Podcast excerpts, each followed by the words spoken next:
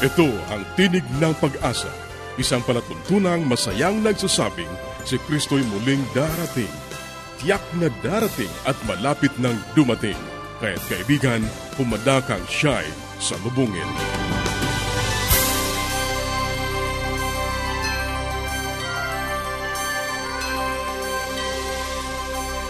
Ang palatuntunang ito ay inihahatid ng Adventist World Radio. Kaibigan, mahal ka ng Diyos. Anuman ang iyong kalagayan, anuman ang iyong karanasan, magtiwala ka sa Kanya. Hindi ka niya pababayaan. Sa Kanya, tayo ay laging may pag-asa. Ito ang iyong kaibigan, Ner Caranza, nag-aanyaya na muli niyo kaming samahan sa 30 minutong talakayan tungkol sa ating kalusugan, pagpapanatiling matatag at masaya ng tahanan at sa pagtuklas ng pag-asa na nagmumula sa salita ng Diyos. Binabati natin ang ating mga kababayan sa iba't ibang panig ng daigdig. Maraming salamat sa inyong patuloy na pakikinig dito sa ating palatuntunang Tinig ng Pag-asa. Dalangin namin na naway nasa mabuti kayong kalagayan, ang kapayapaang galing sa Diyos ang inyong patuloy na maranasan.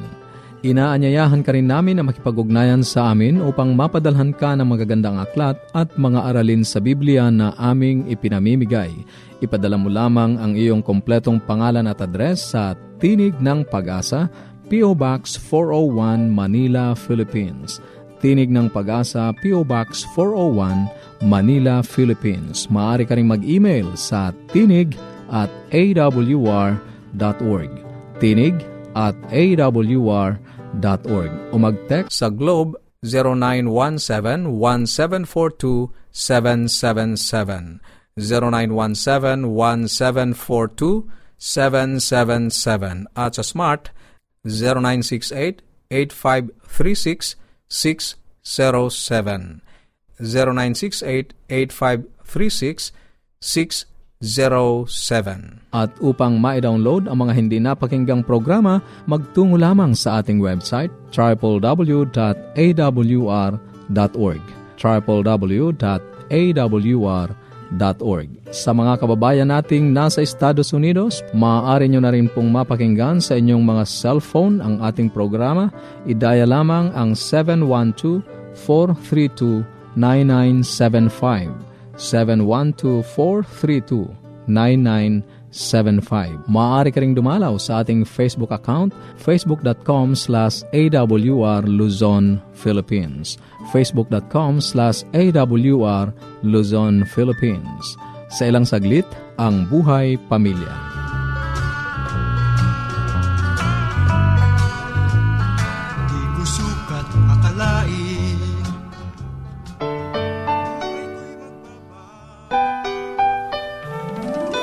Tayong mga Pinoy, mataas ang pagpapahalaga sa pamilya. Walang hindi kagawin. Lahat kakayanin. Kahit buhay, itataya natin. Kahit anong hirap, kahit anong bigat. Wala yan, basta't para sa pamilya. Kamusta ka na kaibigan? Ngayon itatalakay naman natin ang ikatlong uri ng temperament. Gaya ng sinabi ko sa inyo, nung una tinalakay natin ang choleric. Sunod ay tinalakay natin ang melancholic. Ngayon naman ay talakay natin ang phlegmatic. Ano ba itong phlegmatic na to? Gaya ng pagkaka-illustrate ko sa inyo, itong mga phlegmatic, ito yung mga taong very cool sa buhay. Cool lang. Cool na cool ang dating. Ano po? Well, importante na maging cool tayo.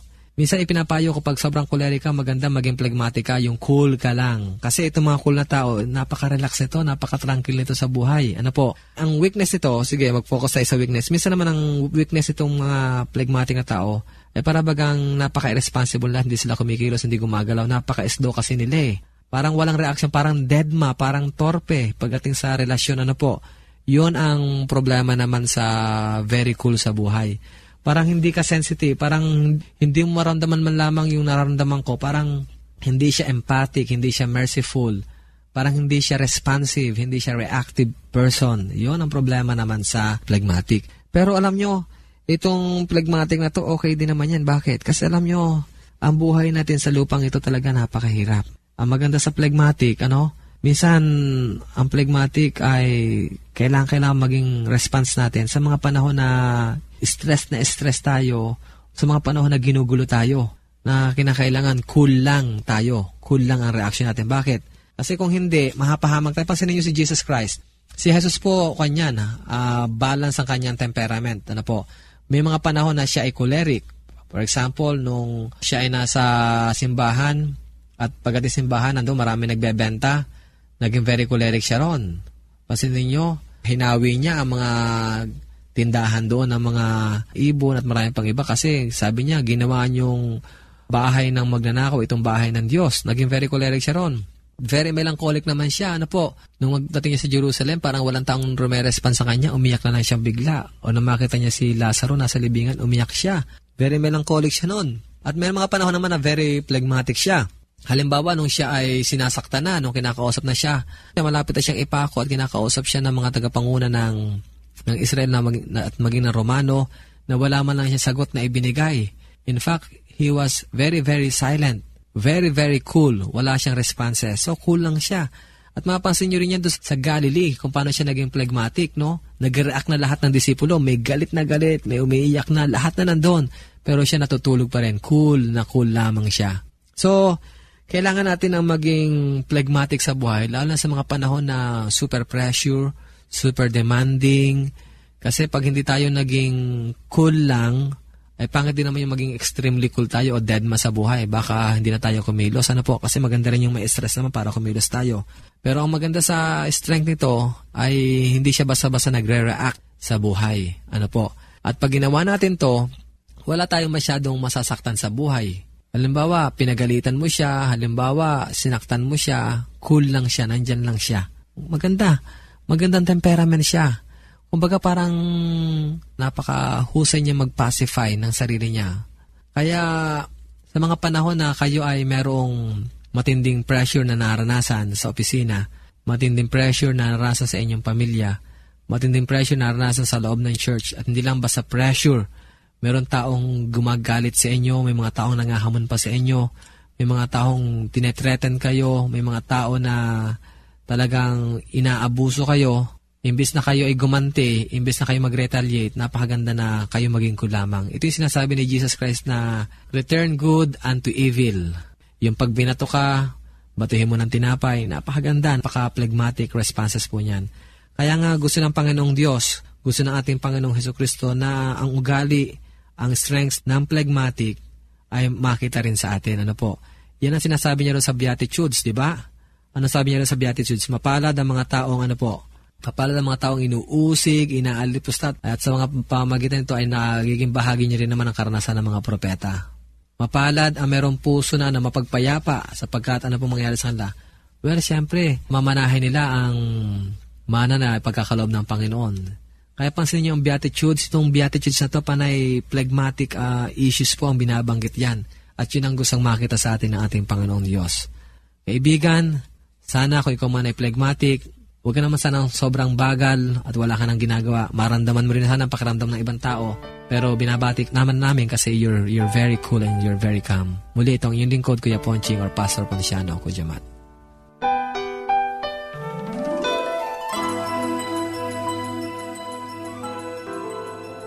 Yes, Dad and Mom are coming. I wish my parents will come too. The best way to spend time? It's with family. Adventists care. Ang bahaging iyong napakinggan ay ang buhay pamilya. Kung mayroon ka mga katanungan o nais mong magkaroon ng mga aklat na aming ipinamimigay ng libre o kaya ay mga aralin sa Biblia, maaari kang makipag-ugnayan sa amin sa Tinig ng Pag-asa, P.O. Box 401, Manila, Philippines.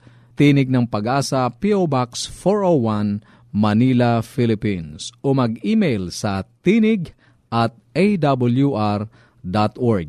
Tinig at awr.org. Maaari ka rin mag-text sa Globe 0917-1742-777. 0917-1742-777 at sa Smart 0968 8536 0968 0968-8536-607. At upang ma-download ang mga hindi napakinggang programa, magtungo lamang sa ating website www.awr.org www.awr.org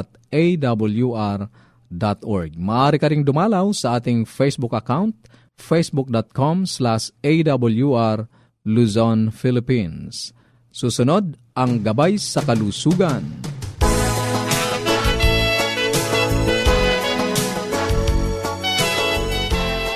Sa pong magandang araw sa ating mga tagapakinig. Ako po ay nagagalak na muli tayong magkakasama-sama sa araw na to dito sa portion ng ating program. Ako po si Dr. Linda Varona. Ngayong araw na to ay meron na naman tayong panibagong subject or bagong karamdaman na pag-uusapan at ito ay karaniwan din ano, sa aking practice as an internal medicine doctor. Marami po akong nakikita ganitong problema ngunit tingin ko hindi gaanong pinapansin ng mga iba nating kababayan or ng mga karaniwang tao. Pero meron po akong masasabi na may kaalaman din ng ating mga uh, ibig sabihin yung mga lay people or ang public ay may kaalaman kasi madalas pong sinasabi sa akin ng mga pasyente minsan pag meron silang mga rayuma sinasabi nila hindi nga po ako kumakain ng mga mabuto o yung mga beans mga munggo o kaya sinasabi pag kumain siya ng karne ay nirarayuman na siya. So, ang pag-uusapan po natin ay tungkol sa uric acid or gouty arthritis, no? Alam nyo, sa susunod pag-uusapan natin yung mga ibang form ng arthritis. Pero sa ngayon ay yung munang uric acid. Ano ba tong uric acid at uh, bakit ito kailangang ingatan sa ating katawan? Ang uric acid po ay breakdown products or yung waste product ng mga protein na kinakain natin sa katawan. Normally po ito ay itinatapon sa ating kidneys, no? Waste product po to kasi ang kidneys nga po ang nag-eliminate. Ngunit merong iba dahil sobrang kain nila ng maraming uric acid ay tumatas to at ang karaniwan naman ay may tendency na ipunin to sa katawan. Hindi na ilalabas ng completely or hindi na i-eliminate kaya tumataas, no? Kaya po pagka nagpapa-executive check-up, usually ang kasamang tinetest ay ang fasting blood sugar, ang cholesterol, triglyceride, at kasama ang uric acid. Bakit po? Natagpuan po nila na pag mataas ang uric acid, ay ito po ay isang independent factor na pwedeng maging prone sa mga sakit sa puso, no? O kaya ay pag mataas to ang blood sugar ay mahirap bumaba, no? Kaya ito po yung tinatawag nilang metabolic disorders na interrelated, interrelated with cholesterol, with hypertension, with diabetes. At pag ito po ay tumaas, ano po ang nangyayari? Sabi ko nga po, independent factor na pwedeng maging risk. Sa diabetes, mahirap gumaling o kaya sa high blood o kaya sa heart disease. Parang hindi po pinakikinggan ang mga gamot, no? Ngayon, ang isa naman, pag sumobra ang taas nito, ay nagkakaroon po ng gout, no? Yung arthritis. Hindi po lahat ng rayuma ay dahilan sa pagkain. Ano? Yan po ang isang misconception. Although sinabi ko nga na medyo may idea ang ating mga public tungkol sa sakit na gout. Pero tingin ko po ay mali po sa kadalasan. Kung ang inyo pong arthritis ay dahil mataas ang inyong uric acid, then talagang related sa pagkain. Pero kung ang inyo pong arthritis ay gawa ng degenerative arthritis, no? Yung ibig sabihin, yung gawa ng katandaan, ito ay rayuma na dahil nagkakaedad, then hindi po ito related sa pagkain.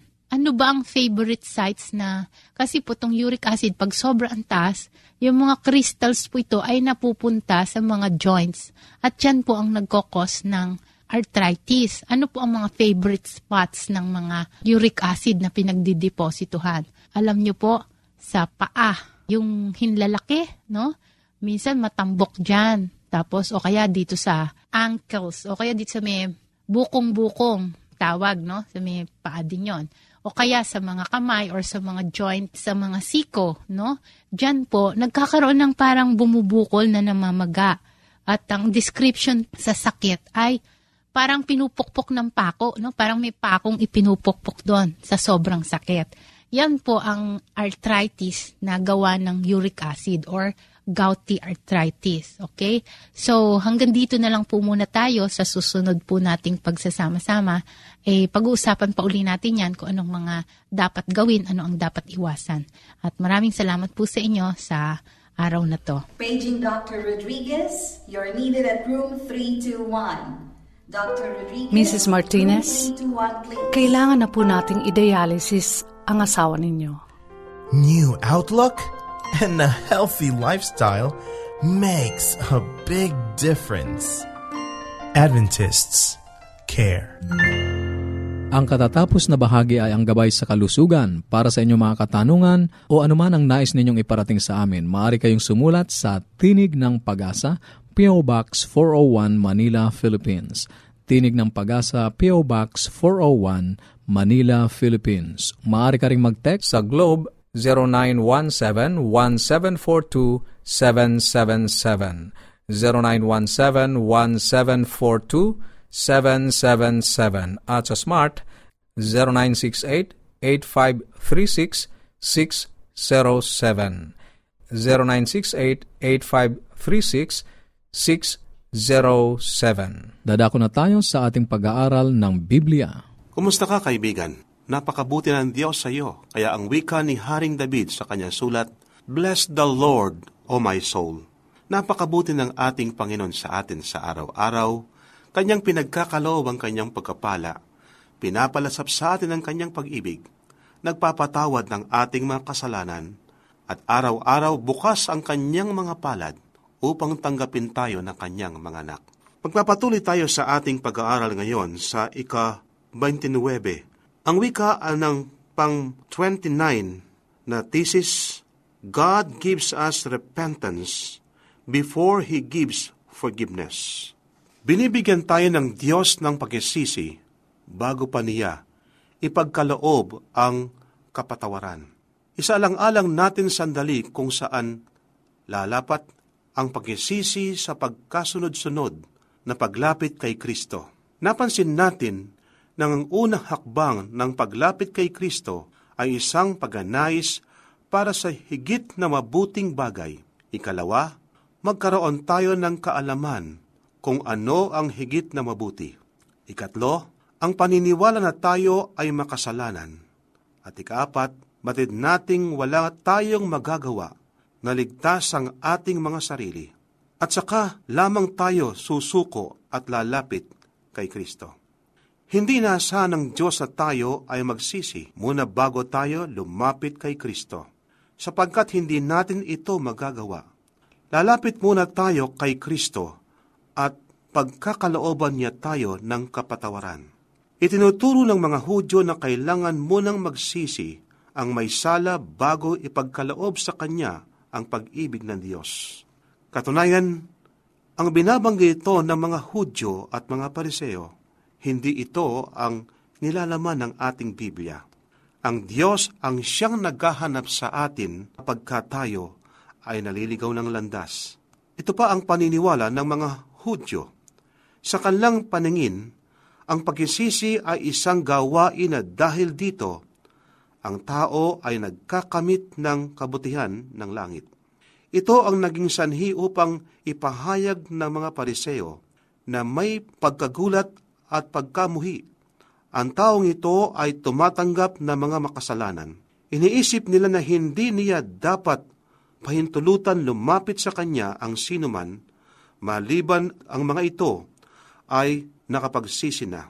Ngunit sa talinhaga na nawaglit na tupa, itinuturo ni Kristo na ang kaligtasan ay hindi dumarating sa magitan ng ating paghanap sa Diyos, kundi sa pamamagitan ng paghanap sa atin ng Diyos. Gusto kong basahin ngayon ang sinasabi sa aklat na sulat ni San Lucas, Kapitulo 15, versikulo 3 hanggang 7 naritong wika, at sinalita niya sa kanila ang talinhagang ito na sinasabi, Alin tao sa inyo na kung meron isang daang tupa at mawala ang isa sa mga iyon, ay hindi iwan ang siyam na putsyam sa ilang, at hahanapin ang nawala hanggang sa ito'y kanyang masumpungan? At pagka nasumpungan niya, ay pinapasan niya sa kanyang balikat at natutuwa. At pag-uwi niya sa tahanan ay titipunin niya ang kanyang mga kaibigan at ang kanyang mga kapitbahay. Nasasabihin sa kanila, Makipagkatuwa kayo sa akin sapagkat nasumpungan ko ang aking tupang nawala. Sinasabi ko sa inyo, na gayon din pagkakatuwa sa langit dahil sa isang makasalanang nagsisisi kaysa siyam na putsyam na taong matuwid na di nangangailangan ng pagisisi. Kaibigan, narito ang ating nabasa sa banal na kasulatan. Bagamat isa lang tao ang magkasala, ang wika pa ng manunulat, dahilan sa isang taong iyon nangangailangan ng kaligtasan, ang ating Panginoon ay bababa sa lupang ito upang iligtas ang taong nagkasala. Nakatulad ng binabanggit sa ating talinhaga sa banal na kasulatan, isang tupa lang ang nawala Iniwan niya ang siyam na putsyam upang hanapin ang isang tupang iyon. Kaya ang wika sa atin, sinasabi ko sa inyo, na gayon din makakatuwa sa langit dahil sa isang makasalanang nagsisisi kaysa siyam na putsyam na taong matuwid na di nangangailangan magsipagsisi.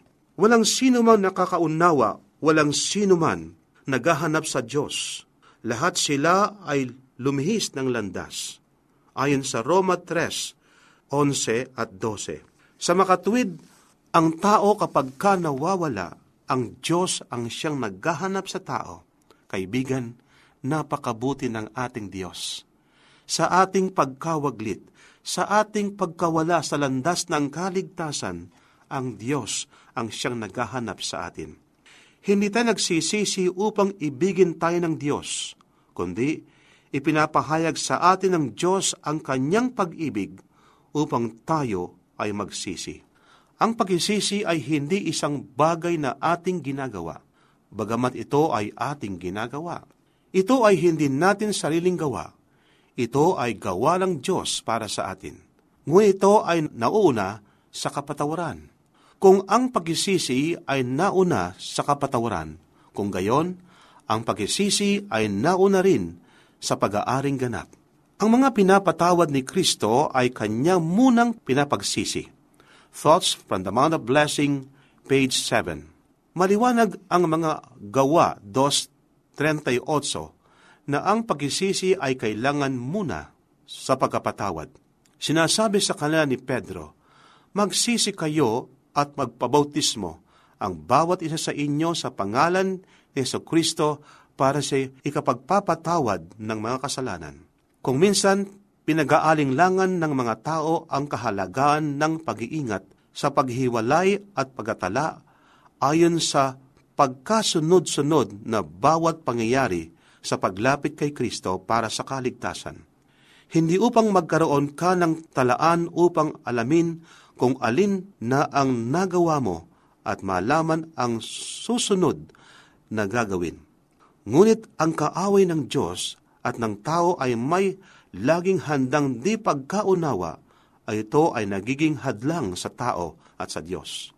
Kung iniisip nating tayo ay gagawa sa katwiran sa pananampalataya o pagsuko sa pagsisi, pagsunod o alinman sa mga ibang kalooban ng Diyos, na walang bayad na inaalay sa atin at hindi tayo makalalapit sa Kanya. At ang paglapit lamang sa Kanya ang tanging daan upang tanggapin ang Kanyang mga kalaob. Marami sa mga ganitong hiwalay na bahagi ng paglapit kay Kristo, pakisisi at ang bagong pagsilang at kapatawaran at pag-aaring ganap ay halos sabay na nangyayari. Ang layunin na paghiwalayin ang mga ito ay upang makatalakay sila, upang maliwanag nating maunawaan kung ano ang ating gawain at ano ang gawain ng Diyos. Ano ang dahilan at ano ang bunga. Ang kabutihan ng Diyos ang naghahatid sa atin sa pagisisi ayon sa Roma 2.4. Hindi tayo makakagawa sa pagisisi, ngunit mapipili nating basahin ang kanyang salita o makinig sa buhay ng mga ngaral na nagtataas ng kabutihan ng Diyos. Hindi tayo makakagawa sa pagkisisi, ngunit makalalapit tayo sa Kanya. Hindi tayo makakagawa ng tunay na kalungkutan para sa kasalanan. Hindi tayo makakasunod mula sa ating kasalanang at makasaring likas. Ngunit maarin nating hanapin ang Panginoon na magagawa para sa atin ang mga bagay na ito. Nagagalak ang Diyos na tulungan yaong mga hindi matutulungan ang kanilang mga sarili. Kaibigan, ang Diyos ay naghahanap sa iyo. Nais ng Diyos na makasama ka. Nais ng Diyos na makapiling ka sapagkat mahal ka ng Diyos. Siya ang dahilan kung bakit tayo ay marunong magsisi. Tayo ay pinapalapit sa Kanya. Kaibigan, nakahanda ka bang lumapit sa ating Panginoon? Ang aking panalangin sa iyo sa umagang ito o sa ating pag-aaral sa oras na ito, ikaw nawa ay magpaunlak sa paanyaya ng ating Panginoon. Maraming salamat sa iyong pakikinig. Sana'y nakinabang ka sa ating mga pag-aaral. Ating itutuloy ang mga paksang nasimulan sa susunod nating pagtatagpo sa ganito ring oras at himpilan. Muli ka naming inaanyayahan na makipag-ugnayan sa amin sa anumang katanungang nais mong iparating, gayon din kung nagnanais kang magkaroon ng mga libreng aklat at mga aralin sa Biblia. Sumulat ka lamang sa Tinig ng Pag-asa, P.O. Box 401, Manila, Philippines. Tinig ng Pag-asa, P.O. Box 401, Manila, Philippines. Maaari ka rin mag-email sa tinig at awr.org. Tinig at awr.org o magpadala ng mensahe sa ating Facebook account facebook.com slash awr Luzon, Philippines facebook.com slash awr Luzon, Philippines Maaari ka rin mag-text sa Globe 0917-1742-777. 0917-1742-777. At sa Smart 0968-8536-607. 0968-8536-607. At upang ma-download ang mga hindi napakinggang programa, magtungo lamang sa ating website www.awr.org www.awr.org Sa mga kababayan nating nasa Estados Unidos, maaari nyo na ring mapakinggan sa inyong mga cellphone ang ating programa. Idaya lamang ang 712-432-9975 712-432-9975 ito pong muli ang iyong kaibigan, Narcaranza, pansamantalang nagpapaalam. Sa Roma 15.13, pagpalain kanawa ng Diyos ng pag-asa, ng buong kagalakan at kapayapaan.